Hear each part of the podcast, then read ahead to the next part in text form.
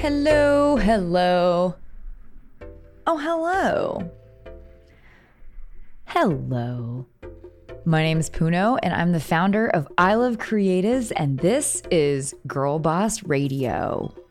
All right, let's do a little imagination exercise. Actually, some of you might not have to imagine this, which is unfortunate, but here we go.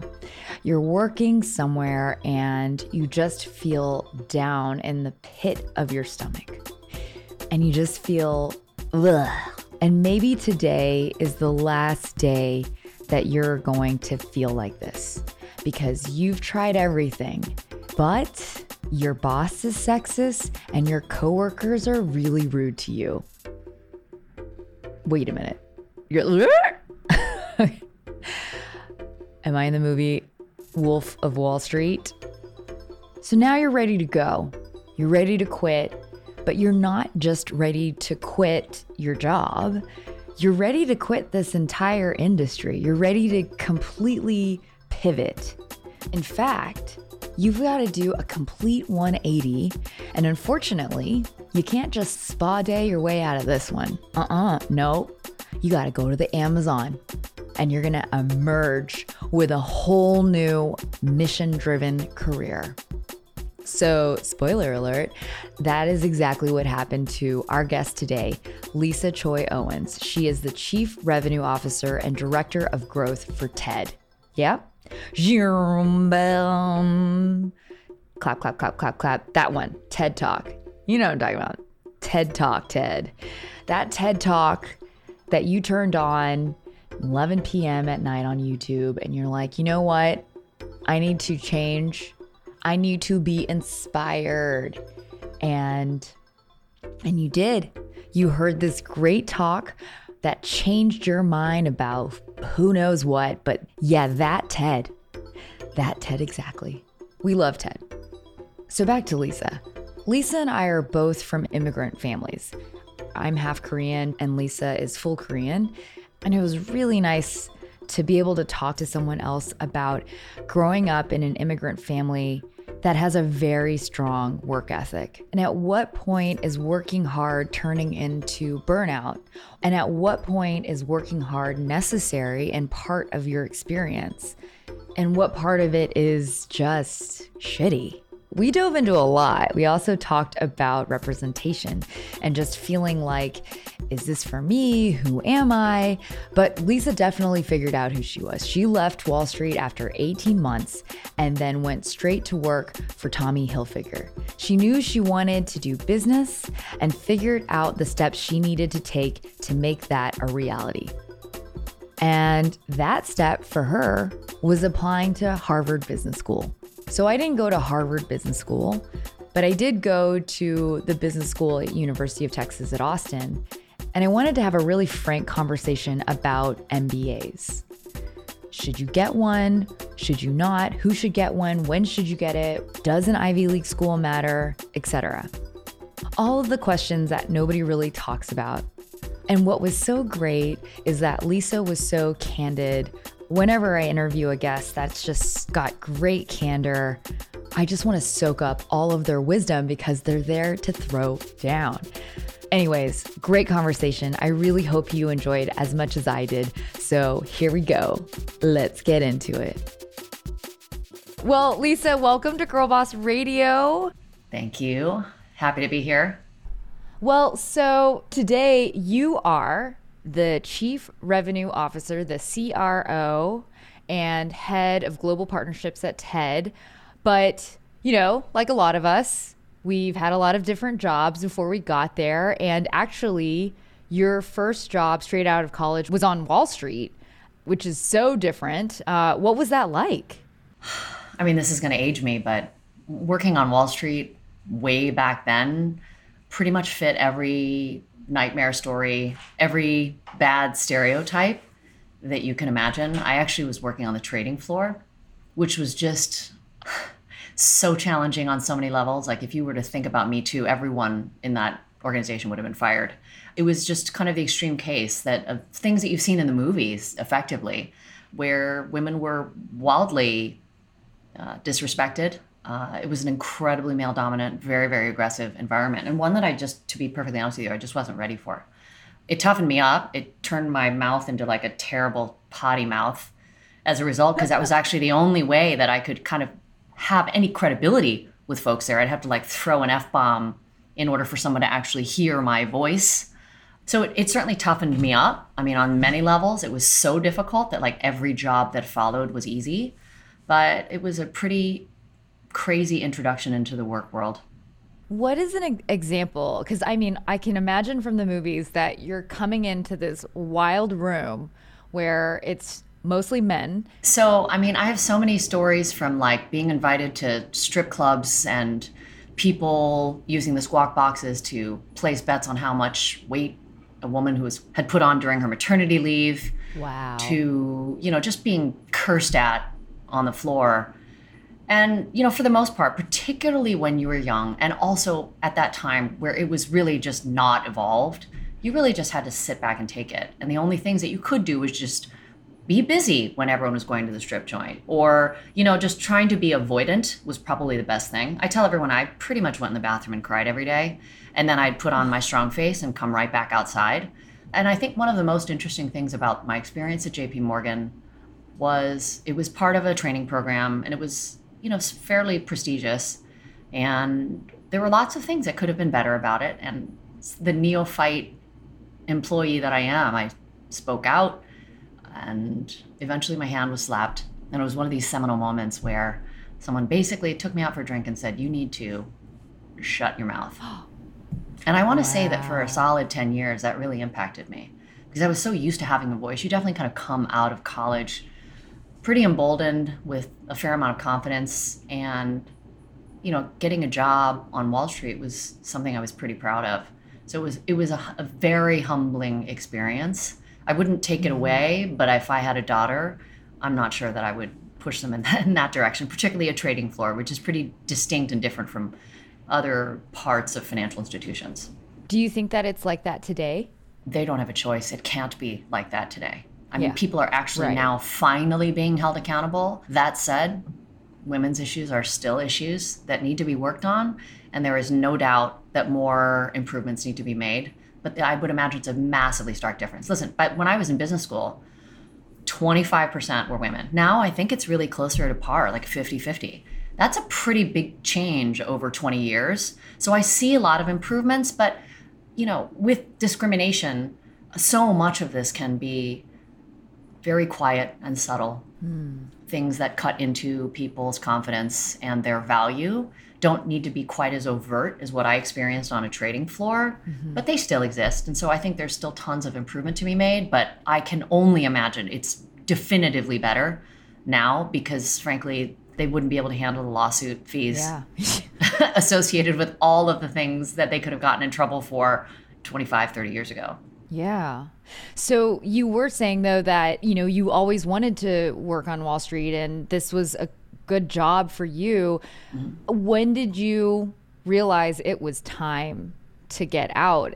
And in retrospect, would you have left sooner or well, I can't say that I wanted to work on Wall Street. Okay. I think one of the things is when you come from a background that you don't have a ton of financial stability, you, your choice is narrow. I was effectively looking for the job that paid the most. Right. Because I knew I was going to come out of school with debt and I knew that I didn't have a parachute.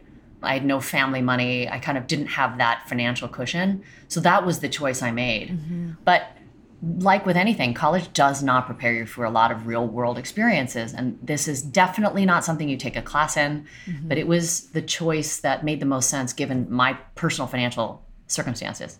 I actually stayed longer than I wanted to mm-hmm. because I needed I did know that at some point jumping too soon, not giving it a chance, all these things would have repercussions with the way that people might view me. Um, oh, she's not serious. She's a wimp. Mm-hmm. She gave up. And I had some pride in that. And I knew I had to at least kind of complete the, the program. So I ended up staying for 18 months, which, you know, frankly, I knew months in. But 18 months to me is actually also still a pretty short time to make a pretty decisive decision. And frankly, I was thinking forward in my life and I thought, if I want a family and if I want kids, I have to wake up at four o'clock in the morning and basically be just like brutalized all day. um, in a hmm. super, super high stress environment. And I thought, this isn't the life I want. So I'm mm-hmm. actually kind of, in retrospect, proud that I made a decision sooner than later. Because frankly, as I got older, mm-hmm. I stayed in places far longer than I should have. So I, you know, I was better and quicker and more decisive back then. Why do you feel like we stay longer? Because I agree, you know, like sometimes I feel like I just don't know what this whole world is about yet. I need some time to see how I can navigate it and, you know, make allies, if you will, in the company. And is there such thing as a too soon or is there such thing as staying too long? Well, I think it's an incredibly personal question. I do think that there is such a thing as too short and too long. Yeah. It's going to be very different depending on the person. Hmm. And both of those things, I think, have more to do with professional ramifications. If you stay too short, you look like a jumper. Right. If you stay too long, you kind of become institutionalized in your thinking. Mm-hmm. Now, that can be a year on the short end and 15 years on the long end. It could be six months and five years. It depends on the person. But, you know, I think part of the reason why we don't change, first of all, change like generically is scary. People don't like it. And I think just the unknown. Like it's the devil you know versus the devil you don't know. And I think part of the reason why I got more stuck as I got more senior and had more work experience was because I could swap out the company name and the company address and my peer group and my bosses. But effectively, I was like, I'm in a corporate environment. It's effectively the same. Yeah. So I could swap out this uh, extremely rigid boys' club type of environment, but I'm probably just going to enter into another one. So, so tell me what the benefit is there, right? And so you become a little bit cynical, I think, particularly if you were in more of a corporate environment, which is where I was before I made like the ultimate move to move to TED and move to kind of something that was mission driven, mm-hmm. knowing that that would probably suit my personality better. Mm. But it hardened me in ways that just kind of made me not like myself.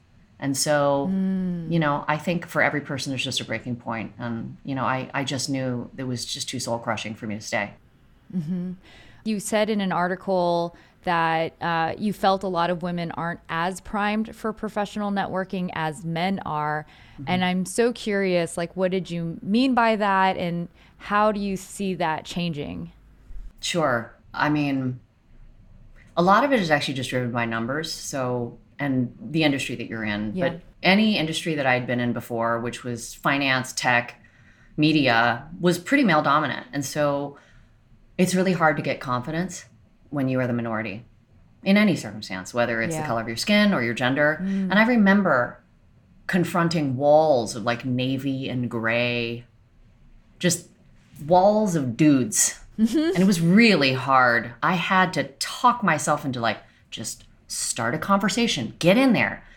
I feel lucky because my natural kind of personality type is outgoing and a bit of an extrovert. Yeah. It didn't make it any more comfortable or easy for me to do it.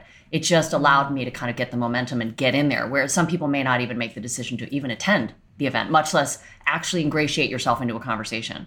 Right. And so I think a lot of it has been driven by the fact that A, women haven't been as in power, you know, historically at different levels of seniority inside of a company. And when you are the minority, it is really hard to find your voice and not feel judged. Mm-hmm. It's tough. Mm-hmm. Now, if I go to a women's conference, I am like in just heaven. I feel unobstructed. I feel absolute confidence and complete comfort knowing that I'm with my tribe and I have conversations openly and my networking is a lot more successful. Hmm. Now, if you translate that into what it's like for men, that's what they have gotten to enjoy and improve upon their entire careers. Being around men, being comfortable around men, being comfortable networking around the majority. So they've been able to flex that muscle for a longer period of time and at more senior levels and to better effect and better impact. Mm-hmm. And I also think part of it is the constant balance of being a woman and being too aggressive versus not aggressive enough. Mm-hmm. I always talk about it that we live our lives on the knife's edge, right? So if I'm mm-hmm. too quiet, I'm sweet and I have really no impact. If I'm too aggressive, ugh, bitch, right? It's just so easy that people love to label. And I have very much struggled with where on that tightrope I land. And uh, trust me, I've gone one way or the other, and it's been uncomfortable all the way through. I think it's been interesting for myself because, you know, when I was in high school, even in college, I was definitely hanging out with the guys a bunch. But then later now in my life, I am surrounded by women, you know, founders, uh, freelancers, like, and what I've noticed is there's a shift in my relationships. Like my professional networking in a way is based off of vulnerability of being able to talk about my problems and things that I don't know. And then it's also based off of me giving. So, like, I give a lot. I'm very generous. I'm like, hey, how can I help mm-hmm. you? Which I think is a different way of networking. And I feel like that's one of the big differences for me mm-hmm. is is just the approach to networking and why it's so much easier for me to network with women or just like why naturally I'm surrounded by way more women because of my approach. Well, I mean, you and I are cut from the same cloth because that vulnerability, I think, is first of all just it's probably blasphemy and people would be pissed, but it's like, is it nature? I don't know. Do women tend to have, you know, more of a penchant for being vulnerable? I don't know. But it's really funny. I had my uh, monthly kind of team meeting yesterday, and I always have closing remarks at the end that I just, you know, just a little bit of wisdom if I have anything to share. And one of them was about like being your true authentic self. And if you show up as your authentic self, Yeah. not only will you earn trust, you'll gain trust, you'll be better at listening, people will uh, want to help you, you'll form a tighter relationship, you'll want to help them. And it's just this lovely virtuous cycle. Yeah. And this is where I think women have an advantage. If you always put up a wall and you are always concerned about having to manage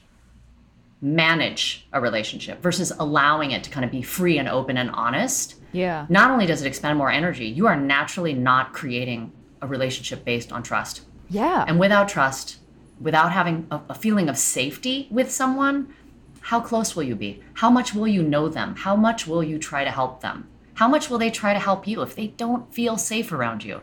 And I think safety comes with being vulnerable and being more authentic. So, like you, I mean, the gigantic majority of my network, it's almost entirely women because those are the kinds of conversations I'm able to have. Now, I mm-hmm. hate to put this into such like a gender-based bucket, Yeah. but I don't know that that level of sharing and vulnerability comes as naturally in our society for men. So it's mm-hmm. not necessarily that it's their fault. They also actually suffer mm-hmm. because they're not really allowed to. In the way that we're judged for being too tough, sometimes they're judged for being too soft, right? Yeah. So, Yeah. you know, I could I could not agree more and I think part of the reason why you're also able to network with success and impact with women is because there are now finally more women with power yeah. more women with leverage, more women with more powerful networks, and that network effect is real, and it does in fact create a virtuous cycle. Yeah. So I'm I'm I am in your tribe. Hell yeah, let's go conference. Hell yeah, yeah.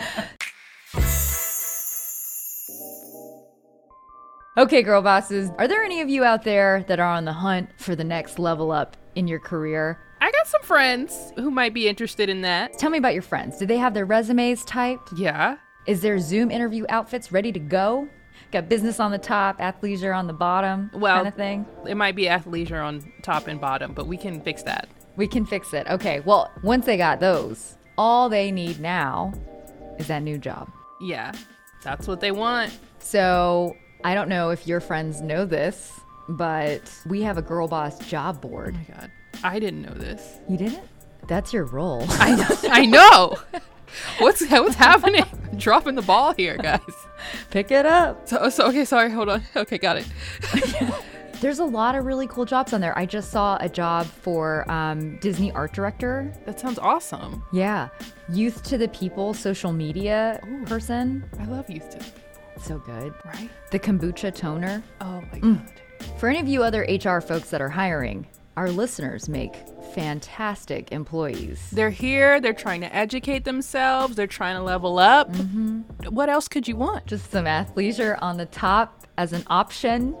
Oh like, damn. Okay, just kidding. Well, check it out at jobs.girlboss.com.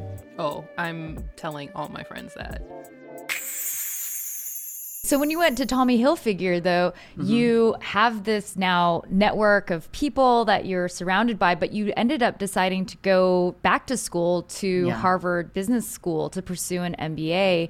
And I guess like I'm always so curious, like why do people decide to get MBAs? What was your reason? to be totally honest with you, it was like that's what everyone was doing. Sure. I don't know what I was doing when I applied. First of all, like the beauty of the confidence that you have when you're younger, just the whole ignorance is bliss is legit. And then if you're around surrounded by a peer group that do go to business school, you tend to follow. But I also thought kind of coming from the immigrant background that I had, I just felt like this might be a legitimizer hmm. because I've always there's I think anyone who is in an underrepresented population always has a little bit of insecurity by being different and being part of the minority. And so any of these things, labels, titles, parchment paper, um, certificates, etc., that make you feel more validated by culture, you'll do it. Yeah. It turned out to be one of the most seminal uh, experiences of my life, and I've only really recently understood the value of getting an MBA. I would say in the last five to ten years. Why is that? Because here's what I think, and in particular for Harvard Business School, they teach you when you get there that like you are the chosen few, and they give you all of this. It's like unsettling level of confidence. You are going to lead. You get out and you're 28 years old. I think I applied when I was 24. I got in when I was 25. I left when I was 27. When you're 27, what the hell do you know? Like I literally wrote my essay based on two years of like paltry work experience. So when you get out, you're junior but you are filled with over exuberant confidence. And so for the first 10 years, you're frustrated as shit. You're like, wait, I can do better. I'm smarter. I should be better. And I think that that contributes to some of the negative feelings about people who have, have their MBA. What I found though, when you get more senior and what they're really preparing you for, is to see the forest through the trees. So hmm. going to business school, at the end of two years, you're forced to do, I think, something close to 2,000 case studies. And the few things that are similar across all these case studies is there's either too much or too little information. And the number of cases they give you every day is just too much for you to do all of them well. And that's life. You never have enough information, you never have enough time, you never have enough resources, but you have to make decisions that are mm-hmm. well informed and you have to hone the skill of having a nose for knowing what direction you need to go with some level of confidence. And so what I realize now is my ability to quickly distill a situation and make a determination as to what to do and how to create a structure around it. It is the most valuable gift that I have. Yeah. It's not that I'm good at financial modeling. I'm not really good at process engineering. Like I don't have a particular functional skill, but what I do know that I have is this purview, the ability to see the forest through the trees really, really quickly, to mm-hmm. get to an answer fast and to do it with some level of confidence because I have an understanding of how to analyze imperfect information in not enough time. Mm-hmm. And that is a skill that's much better served when you're senior than when you're kind of middling. That's so interesting because you're you're essentially in hundreds of simulations. Yeah. And you're building this skill of knowing how much information is not enough and how m- much information is too much. Mm-hmm. And I think that skill alone is is so hard. Like you don't you cannot do that unless you have actual experience or simulations or case studies of knowing all those things. That's a really interesting way of thinking about MBAs. What advice would you give to someone who's contemplating an MBA? So this is kind of the harsh reality of getting an MBA, and this is like just Lisa Choi Owens' perspective, and everyone should choose their path based on what they want to do. But the truth of the matter is, I do think that waiting too long to get your MBA may not be the right thing to do because unfortunately, it's the great equalizer. So it becomes what year did you graduate? So if I came in and I had three years of experience and I'm class of 99, somebody can have 10 years of experience, but they're class of 99 right along with me. And since people love to make shortcuts, their natural inclination is to be like, oh, you're class of 99, just like her, except I have three years of experience. This person has 10 years of experience. So I do think at some point there are diminishing returns. The longer that you wait, if you want to really truly like feel some sense of ROI from going to business school. Yeah. I also think, and this is going to be probably somewhat controversial, I do think that going for the best possible school that you can go to is really critically important. And the only reason that I say these things is not because I think that it's great. Let's be judged by like what label I'm wearing or what car I drive or what college I went to. What you have to do is recognize that human nature says, my body has biologically come to this place by learning how to save as much energy as possible, not expend more energy than is necessary. Mm-hmm. Part of the reason why there are stereotypes, part of the reason that people love having labels, brands, you are allowed to make a leap of faith. You have uh, a shortcut. So, this is just part of human nature. And this is part of the reason why I think that sometimes the, the caliber of the school can have a really big impact if that is something that's available to you if you have the capacity to access it. Mm-hmm. All that said, that's only if there's you have a certain objective. Yeah. There are people though that legitimately know they don't have a well-rounded business experience. And the word that you used just recently, which I'd never thought of before, case studies or simulations. Yeah. And when you're forced into doing, let's see, 3, 9, 11, 13 simulations a week. And and this I'm telling you, you are bludgeoned with work it is it, i'm i was personally overwhelmed. Like listen i was public schooled all the way through until harvard business school. So i may not have been as ready as other people but that those simulations mimicked 10 years of work experience. Yeah. so i you know I, I really sometimes have a hard time giving this type of advice and it will completely depend on the person that i'm speaking to. Yeah. But i, I do think time matters. I do think you know the school that you decide to go to but then you what you really have to confront is like why are you going? Mm-hmm that will help determine those answers for you. And I realize also, like, saying Harvard Business School is super loaded, and people are like, ugh, I can already tell I don't like you. Like, I know that there's like a lot that's not good about it. And so it's clearly just like a teeny tiny portion of what's available to people. And there are dozens and dozens and dozens and sure. dozens of really high caliber quality educations that you can get. So, like I said, it's a very personal decision, but sometimes I will give slightly harsher advice to people if they're mid-career or they're choosing between this school and that yeah. um, you're you're you're gonna get an honest answer from me. So. I like it. I like yeah. it. Well so okay then you were at harvard and this is yep. 1999 destiny's child bills bills bills. Big time. Internet is blowing up and you decided to go into tech after mm-hmm. graduation and I'm just going to like go straight into it. You ended up going through the dot com burst in 2000 and happened to be kind of like in the eye of the storm, if you will, because you were in an oh, IPO. Yeah. So it's like you saw the fruits of mm-hmm. the bubble and then you saw yes. the burst yes. as well, which yep. is crazy. Oh, yeah. What was that like? Going through an IPO is one of like the few things that like you kind of wish everyone could go through because the energy and the excitement and the momentum behind it is incredible. So I wouldn't trade it for the world. The fact that it was so short-lived. It was like, okay, December, IPO, March, bubble burst. Summer of that year, you know, delisted from Nasdaq. You're like, shit. Uh, that's a cycle. Yeah.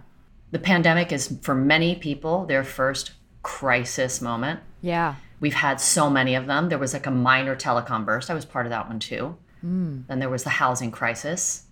You know, we had obviously just 2008 and the Great Great Recession, whatever it is you want to call it. 9/11 was another yeah. kind of major shock to the system, and the pandemic is one. They all look different, but they're massive kind of external shocks to the system that hurt lots of industry and lots of people. Mm. And what you learn from all of these situations is how to rise from the ashes, how to be nimble, how to, to kind of have some grit. Because the only thing that I know for certain is that this will not be the last one. Mm-hmm. So I've tried to ready my team to say, and listen, everyone's really relatively young. I'm like, this may be your first shock. For a couple of us on the team, it's like my fifth one. So is it as shocking? No. Mm-hmm. And you know what? I'm able to bear down and manage it a little bit better because I have more perspective. Yeah. So if you can look at it, if you're particularly going through this one, and this one is like epic, right? COVID is is an is an epic shock to the system. Mm-hmm. But if you look at it on a continuum, you're going to realize this is one of many. What can I learn from this? There's something to learn from every single one of these. And I honestly think that resilience and mm-hmm. grit and the ability to say, oh my God, I'm never going to get out of this, but then you end up getting out of it just gives you just a little bit more confidence in every one of these things. So mm-hmm. I think it's just important to try to, to imagine your life on a really long continuum, your job and your career on a very long continuum. and that this is one blip. And it may be two years or three years, right? And there are certainly circumstances where some of these financial crises were really long lasting, but we get out of it. Yeah. I definitely felt far more emotionally and psychologically prepared to manage through this one as a result of all the other ones I'd gone through. I love that you made a relationship between experience and confidence because mm-hmm. I've always thought of that. Maybe I used to work in gaming, and in mm-hmm. gaming, there's this concept called XP, which is like experience points. Mm-hmm, and mm-hmm. I always felt like I've had these moments, these experiences all throughout my life that kind of built and manifested the confidence level that I have at this point. Mm-hmm. When I was like an only child, my dad forgot to like leave money or have food in the refrigerator. It sounds like he's an asshole, but he's, he's just kind of forgetful. Um, yeah. But but I'd have to like figure out how to make a sandwich by myself, and I was like, oh, oh yeah. wow, that wasn't that bad, and. but it was like all exactly. these little things that help build your confidence, um, yeah. which is such an understated skill it is. that people don't realize they need for everything, you know? Yeah. And I think if you can have experiences as young as what you have, I had it. I mean, my sister and I were latchkey kids for sure. My parents had to work. Um, yeah. And we made tater tots and walked to Burger King and scraped up dimes to go pay for it and just figured out how to manage. Yeah. There were lots of moments of grittiness that contributed to the ability to be more resilient as we got older. Yeah. And I think one of the things that I struggle with with my own kids is that, you know, they're, they're growing up in a very different circumstance and they're great kids. They're great kids. But in terms of like legit hard times, not so much and that's exactly by design right? Like I, I went to school and i worked hard explicitly to give them a better life than i had. And i had a good life.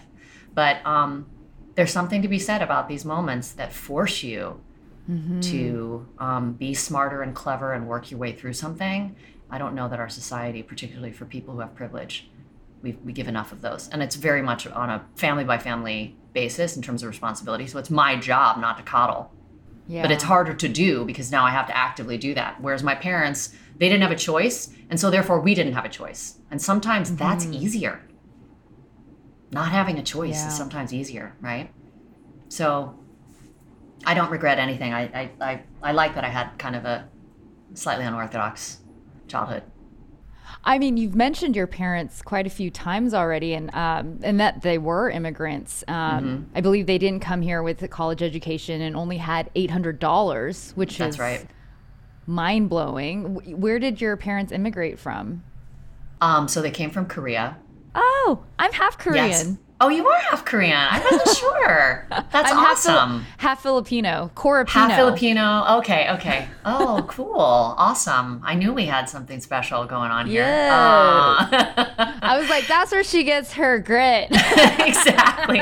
We're we're a spunky bunch, you know, yeah, us Korean yeah. ladies Surrounded in particular. By, uh, yeah. it, it's like it's it happens when you live on a peninsula. You just have that's to right. have a lot of grit. That's right. That's exactly right so you know it's kind of crazy like i don't know a lot of specifics about my parents. It's a bummer like i'm really kind of actively thinking about how i want to start to document that because what they don't realize is like what you did i would never be able to do.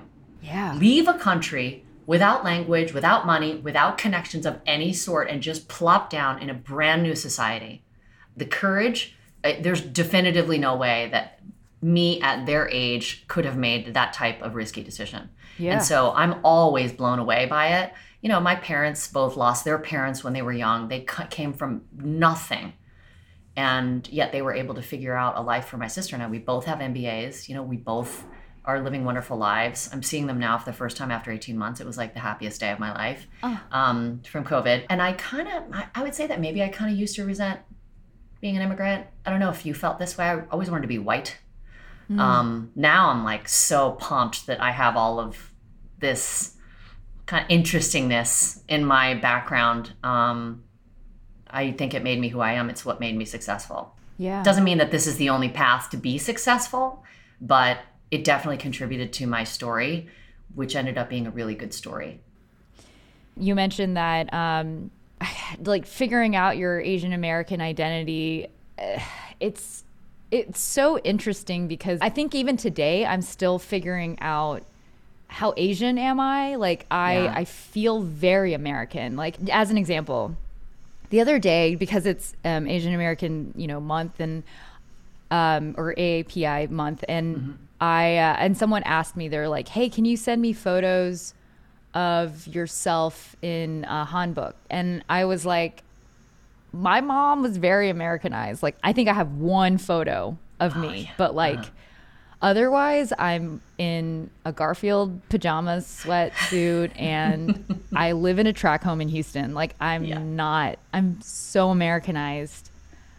And I felt so much shame for not being Asian enough, I guess. Yeah. hmm So I, I don't know. I mean, my parents like immigrated here when they were in like 1970s around there, but they were very young. Like my Yeah. dad was 17 or 16. Oh, and- geez. Yeah, that's young. Yeah, totally. yeah. Mm-hmm. So, but I don't know. I guess like you mentioned it a little bit, but Yeah. how are you feeling? How are your kids feeling? So, God, this is such an interesting, like, layered conversation. So, I know. it was it was one of those things where I felt a lot of my life I was kind of in between. I was like a tweener. I was like not fully Asian and not fully white. So mm. I'll give you a couple examples. I remember we lived in Carthage, Missouri, which is just white. yeah. There's a newspaper article like, "Oh my God, the Orientals are in town," and there's a picture of us, and it was like a, a news event an Oriental family had come into the community, and we owned the Carthage Inn Motel. Wow. And I was with friends. Everybody was white. And I remember walking by a storefront and I saw my reflection. I was like, oh, I'm not white. Because all I saw reflected back at me were white people. And so that was mm-hmm. kind of the beginning of like, wait a minute, I'm different. And when you're young, you don't want to be different. Mm-hmm. Right? When you're older, you actually love being different. But back then, oof, I didn't like it. Mm-hmm. And um, you know, the other thing in terms of difficulty, you talked about track homes. You know, I was watching Schitt's Creek, one of the 5,000 shows that I watched online during the pandemic. And I watched it and I loved it so much, I watched it again. And then I texted my sister and I was like, oh my God, Sandy, we lived in a motel. It didn't even occur to me that I had this memory until the second time I was watching the series. And I thought, I wonder what this means. Did I bury that? Because at the moment, I have nothing but positive memories. We had a swimming pool, you know, like it was just, it was, it was, there were people coming and going. It was really interesting. But I buried that. And I literally only recently dug up pictures of when our family lived in a motel. wow. And so I think those were all moments of conflict. And that was when I was younger. Then I went to Berkeley, which is pretty diverse. Um, but I remember I dated a Swedish guy, and then everyone was like, You're a traitor. and I was part of a sorority. It was mostly white, and all the Asian community was just shunning me. I was just basically a full sellout. And then on the same token, I always was like, but I'm not blonde. I don't look white. And Western beauty has always been the standard. And it always was like, oh, I wish I looked more white. You know, um, I wish I had longer eyelashes and bigger eyes and, you know, all this kind of stuff. So I struggled with that. I definitely gotten more confidence over time. I'm still have like all kinds of deep insecurities. But the way that it's manifesting now with all this violence against Asians is fascinating because my husband is Caucasian, so my kids are mm. half. And they actually look probably more white than they do Asian. Mm. So I've been having to give them advice what to do when you're on the subway, what to do if somebody kind of comes up to you and becomes aggressive, any moment that might kind of become a point of conflict. And I've given them all this advice, and they're like, Mommy, don't worry about it. We look white. We don't have to worry about it. Mm. And I was actually, I felt badly about that because I wanted them to be proud of being half Asian. Mm-hmm. And at that moment, it was a blessing not to be. But it made me a tiny bit sad. Yeah. Kind of like you were talking about, like a little bit of shame. You're like, why am I not more this way? Why am I not more proud of it? Because I'm super proud of it now. Yeah. But this is a really, really difficult time. This is really hard. I'm kind of stunned by it, but it also just grows my empathy for the African American community, um, you know, for the Muslim community, because, you know, it's all bad, but it just gives me more empathy for these other groups that are systematically uh, discriminated against. And you know, it's been interesting too with girl boss. Like the mm-hmm. culture of and the shame also of working too hard.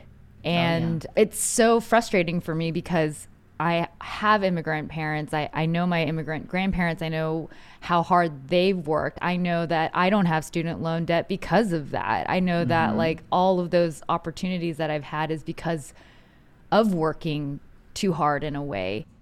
And and you've done that as well. I mean, you you've worked your ass off in Wall Street from Harvard to to where you are now. So I guess like what's your perspective on working hard? You know, I think this is um, both an immigrant and a female question. Yeah. When you have a family, in particular, it becomes even more pronounced how hard you work and how little domestic work is valued. But you're supposed to put on a strong face. I'm only going to take these three months off maternity leave. I'm going to come right back. If you need me, you can email me. I'm just going to go pump for a minute, but I'll be right back. And to come home and to do all the things that you should do and love to do for your kids just elongates the day. When you mm-hmm. have really no reprieve at work, nobody cares that you were out. I mean, they really don't. Nobody cares if you have childcare at home. Like this is one of like the the the kind of terrible misjustices of our injustices of our culture, particularly in the United States. But I think working hard is like, extra loaded when you become a mom mm. because women tend to continue to bear the, the brunt, the majority of the workload in a standard marital setting. So I'm not talking about people are divorced or separated or what, what have you. And then if you layer on top of that this idea that working hard is the way forward. Like that was our way forward. It was not calling my uncle that's the CEO of something. It wasn't like my parents donating to this school. It was just like work hard and you're going to get someplace. And for many, many immigrants, it proves itself out. So the problem mm-hmm. becomes you're like, well, that's the only way then. That's I know it works for sure. Working hard works. So I'm just going to keep doing it. Mm-hmm. But, you know, over time, you know, you have to start to reflect on quality of life and time that you want to spend doing things that give you more joy or spending more time with your family. And it's really, really hard to let go. Mm-hmm. I can't say that I'm really fantastic at balance. COVID forced it. I was telling people that, like, COVID made me realize how much I hid behind busy. Mm. So I also think that working hard, unfortunately, can be an escape mechanism, a way, a way for you to be avoidant of other things that need to be important in your life. Mm-hmm. And so I'm, you know, I think COVID, if there's any upside, if there's any anything positive to take from it, maybe it did teach people the, I don't know, the benefit of quiet, mm-hmm. not being busy, slowing down. It really forced our hand. And now I do think that people are coming to grips with it. A lot of life changing decisions are being made during this period because we had the time to self reflect. And um, working super hard for the sake of working hard, I think, is a bygone era after this pandemic. This episode is brought to you by Gusto.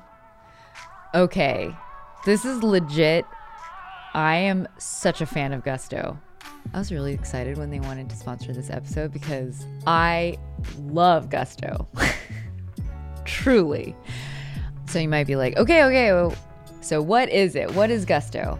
So Gusto is an easy online payroll and benefits service built for me, built for modern small businesses. It's a one stop shop. It's the place where I pay, it's where I do payroll, it's where we do benefits, it's where I can bring on contractors. But there's all these other things that I didn't know I needed, like how to stay compliant, how to be compliant in your specific state. And then, like all of these other HR questions. What I love about Gusto is that not only is their customer support super awesome, but the way that the UI is set up, it's like a checklist. It's like this small business checklist, and you just go in there and you're like, okay, what do I need to press? And you kind of get this like small business crash course as you grow, which is amazing because it's like this is the last thing that I want to think about, truly. And it helps with everything. I mean, it helps with time tracking, with health insurance, 401ks, onboarding, commuter benefits, offer letters. like it's really no surprise that 94% of their customers are likely to recommend Gusto. Like listen listen to me. Listen to me. I am I am a Gusto customer and I'm like thank you. So, here's the best part. Because you're a listener, you get 3 months totally free. 3 months. That is enough payrolls for you to be like, "Oh wait, I haven't thought about payrolls in 3 months." Exactly. So all you have to do is go to gusto.com backslash girlboss. That's gusto.com backslash girlboss. And I am telling you, you're going to love it. You're going to love it. There's no other platform that does this as well as Gusto does. Here's a fact even if Gusto didn't sponsor this episode, I would have told you about it anyways, somehow. I would have slipped it in one of these episodes. Anyways, I'm a fan, Gusto. Thanks so much. Damn, she's obsessed. I know, shut up. I do. I love Gusto. Well, so you found your way then to TED. And I guess I did. How did you know that it had all of those components that you have always been looking for, but you didn't know that you were looking for? so part of it was like it was meant to be. So when I left my my last corporate job, I was totally fried and emotionally spent. And so I knew that I had to have some kind of experience to, to hit the reset button. But it wasn't like, oh, let me just go to a spa and get a bunch of massages. Like I just knew it wasn't going to be one of those things. And so soul searching and networking. I'm also like big into like leadership retreats. So I have like a fairly large network of people who have alternative, you know, populations that I could tap. And so I ended up going deep into the Amazon jungle for two weeks with a group called the Pachamama Alliance. It's these prolific philanthropists, and they were generous enough to let me go on their annual founders trip. Mm.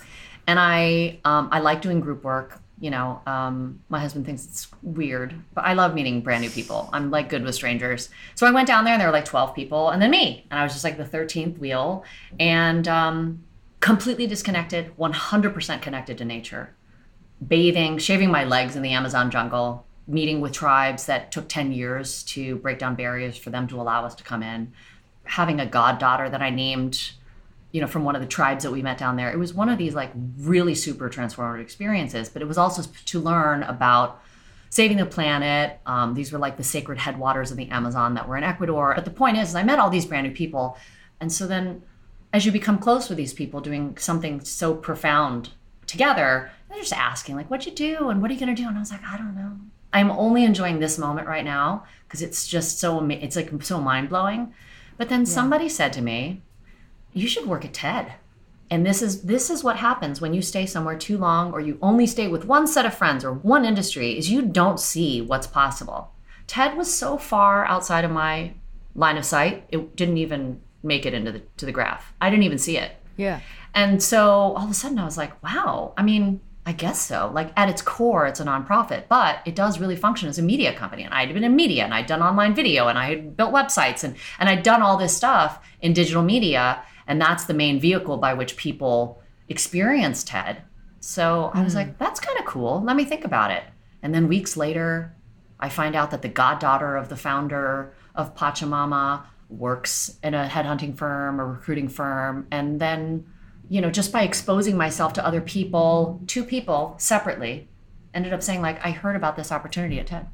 One was through Pachamama. So I made myself vulnerable. I had this really incredible personal experience. The other one was I was asking for networking help and I was just being brutally honest about it. I said, I think I want purpose in my life.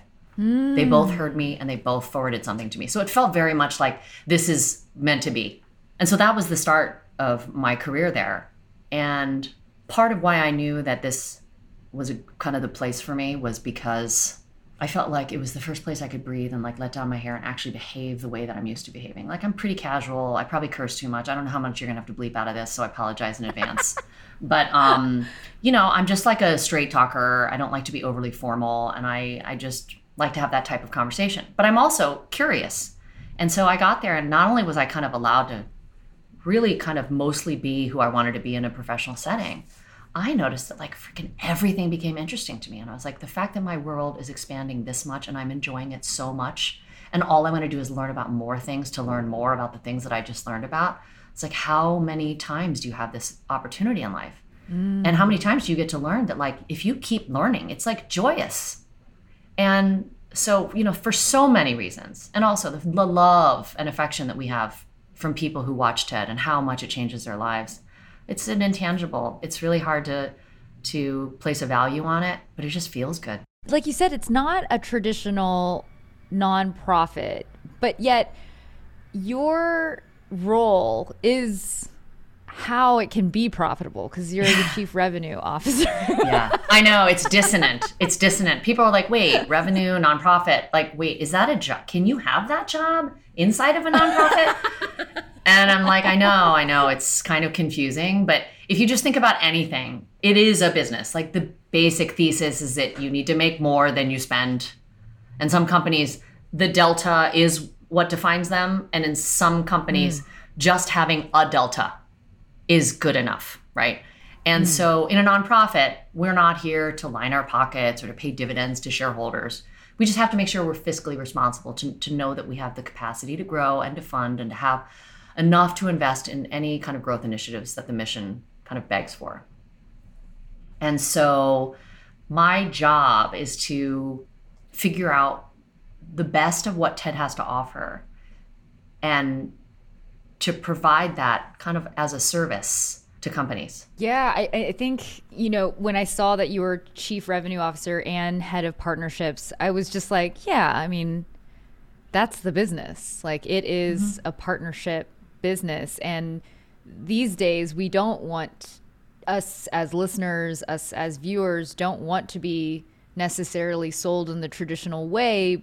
But at the same time, the way it is integrated is so important and mm-hmm. who you're doing it with and I've I've had like little experiences with it as an influencer and as host mm-hmm. too and feeling like sometimes you know I'll see a brand and I'll be like no like yeah. no i would never yeah. that's like snake oil like yeah. I'm, not gonna, I'm not gonna talk about that yeah um so i really do have to do my research yeah how do you ensure that you're you are doing your research and that mm-hmm. you're doing the due diligence that is needed for TED? Yeah.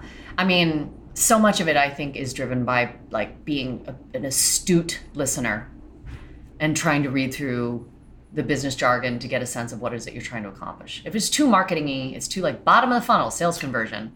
I'm always yeah. happy to say, listen, that is your business. There's nothing wrong with that. We're just not the best platform for you. But mm. ultimately, and this becomes the most difficult pill for partners to swallow. When they do, I'm like really impressed by them.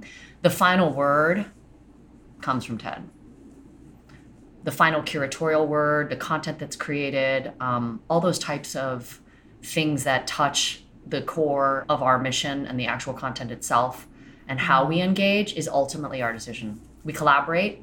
You know, I always tell people we're not there to like poke them in the eye and you know force them to have difficult conversations that they're not ready to. But at the end of the day even contractually we we let everybody know that the reason that i say no is the reason that you are here. Mm-hmm. the reason i say no is the reason why you respect us and that's why you're here to talk to us. So if you have that much trust in us then you have to trust us. And that final word is what gives us the control and the confidence that we can do this well.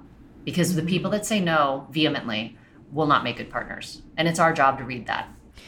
I feel like partnerships has just become this role that has just evolved and is very prevalent these days and is actually a role that many people want because mm-hmm. it just just the you know the vibe of it you get to mm-hmm. talk to all these cool brands you get to do new projects all the time mm-hmm. i feel like i can tell already how perfect you are as a head of partnerships, you know, person because you're very confident about the leverage and the the talent um, that TED has, and you're mm-hmm. protective of it. Mm-hmm. Uh, but at the same time, like lenient enough to be like, I can see how we could work together. Let me like brainstorm something. You've probably hired a ton of people in partnerships. What do you look for, or what do you think someone needs in order to be successful at this role? I mean, probably first and foremost, they really have to have a strong belief in TED and a real love for what it is that we do. Because when you do, God, it's easier to have these conversations. I can say with absolute honesty and complete authenticity that I know that we have value to bring and that being uncompromising is one of the very you know best reasons that you want to work with us and mm. most people accept that as authentic because i sincerely mean it so people who come here probably do have to just understand that this is not a transaction and that mm-hmm. revenue will not always come first which is very illogical for people coming from for profit so it's a pretty big shift. So i think that's really important. I think that being empathetic you know having come from for profit for 25 years and then coming here you realize like oh I can't get mad that you're pushing on me right now, TED, while we demand all of this control, because I also know that you have a lot of pressure on your side. And I've been on your mm-hmm. side and I've had to present to boards and I have had to, you know, manage my own P&L and and I have had to answer to those things. And so I have a lot of empathy for it because I've had my own personal experiences with it. So if you have a business experience beforehand and you have a basic understanding of how business works, you're mm-hmm. naturally going to have better problem solving skills when trying to find that nice middle ground to work mm-hmm. in since we are a nonprofit and we are by nature very different. You have to have intellectual curiosity because the things that we talk about, I mean, they run the gamut. You have to be naturally interested in the world. You have to naturally be interested in things that are outside of your purview so that you can have these intellectual conversations because those intellectual conversations are what get people excited about working with us because mm-hmm. you know we do things that are all fairly standard fare but w- what i think you need to do is be a, a, firm believer in educating people and caring about the mission because what really drives the most successful partnerships are the ones where you have the capacity to inspire so that means that you are you yourself are inspired by ideas you yourself are inspired by the mission of TED and you believe it firmly and that businesses have like a legitimate role and probably the biggest role closest to the largest resources to actually make significant and real change in the world. And so that's mm. what drives us. And so if you can understand all of those elements, you'll do well in this. Mm. And you're also um, on TED's Diversity Council. What is that role like, and how has that affected change in TED? Well, I give a ton of credit to our head of HR, Rachel Morris, for creating a completely different consciousness about what diversity means um, mm. Diversity and inclusion are two very separate words, and I talk a lot about the fact that diversity is the easier one to uh, adopt because it's typically measured by some number that has very little meaning. The percentage of people that are hired, the number of people that sit on the executive committee, um, you know, board representation, et cetera. But that doesn't necessarily mean that they are inclusive.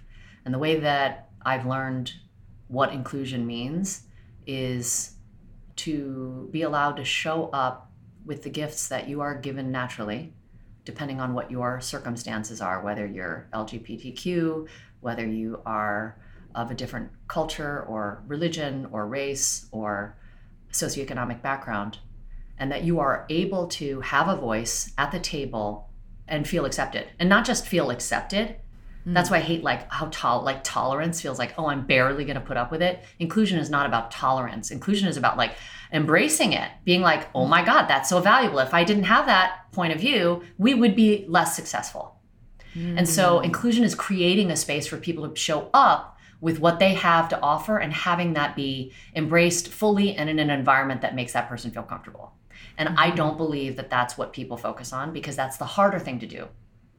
The easier thing to do is get the numbers up, get one more female board member, and then you finally have a number that's in the double digits. Do you know what I mean? Like those are gameable, they're critically important, right? You can't have inclusion without diversity, but you can have diversity without inclusion.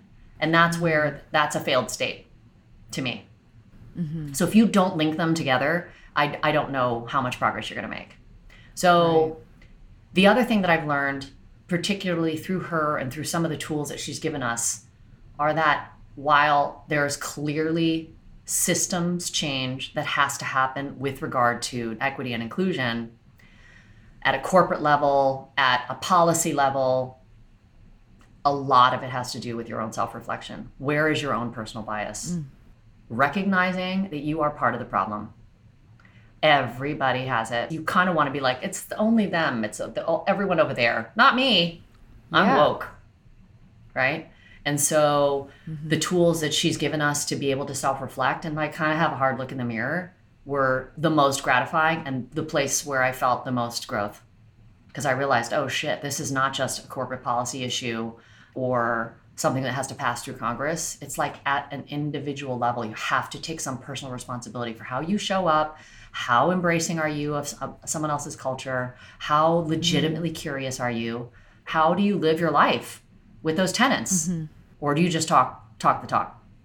Mm-hmm. And so that's kind of the other great thing that we learned is like there's internal stuff and there's external stuff. So it's a balance right? You can't solve everything with a policy, but you can't solve it all at an individual level. Like with anything, you know, it's the boring answer that says it's somewhere in the middle. It's kind of both. And so mm-hmm. we're really trying to attack it as authentically as possible and have difficult conversations. Uh, we even have a podcast about people having difficult conversations with uh, Dylan Marron. And that's a space that I feel like we're afforded. And it's a little bit easier for us to do that as a nonprofit. But yeah. um, it's been like a real eye opening experience both as someone who has bias and someone who has uh, been discriminated against myself. Hmm. Yeah, and it you know TED already has so many amazing talks, and I was reading that TED is now kind of you know trying to find, I guess like a shift from inspiration to more education that drives action Mm-hmm, mm-hmm. But I'm curious, like, what is the difference? And have you already had a talk that drove action, and that's what revealed it to to the organization, or how did that come about? We've evolved our thinking on this because, you know, if you don't change, you die. So, and the world has changed so quickly that, um, you know, where we started was like ideas, and as you can imagine, it's just endless yeah. Everyone's like, "Oh, do you guys run out of ideas?" I was like, "Is that really a good question?" like, no. Of course we don't run out of you don't run yeah. out of ideas. But there is a moment where if you logic yourself around it, you're like, "Well, how can I enable action on every idea that's ever been shared in the world?" It almost seems too big an issue, right? So we shied away from that and wanted to be exceptional at what we did, which was unearthing and figuring out a format that was incredibly digestible and impactful for people and have those ideas spread as, as widely as possible. But then what ended up happening is as the world changed um, and time frames are tightening, global warming, like we're all gonna like either burn to death or drown in some period of time. Like there are things that are legitimately at a boiling point that have forced us to think sometimes about leaning a little bit more into action. So, Climate Countdown, which is um, a climate specific event we had a huge YouTube experience last year because of COVID. We're going to have a physical event in Edinburgh, Scotland, in uh, this fall, explicitly bringing together every stakeholder to figure out how to reduce carbon emissions and speed up that process. It's very unlike us to focus on a particular topic. But yeah. it was a moment where we thought we should lean in because the time sensitivity around this is real. Now, do we know that we're going to do this all the time and choose one new topic every year? We don't know mm. because what we want to react to is where the world is going. This happened to be one where we felt that that was of the utmost importance and was the most urgent thing. And we rallied around it. And so we're going to learn from this. Like, wh- where can we lean into action in a way that our organization is uniquely positioned to do? Mm-hmm. But, you know, I think the way to think about like impact, while it's critically important, it's almost the only thing that matters. You know what we're realizing today? Being able to change your mind, mm. being able to have more flexibility in your thinking, being less polarized in the way that you think, understanding what the other side looks like, regardless of the topic, that is also critically important and more important than it's ever been.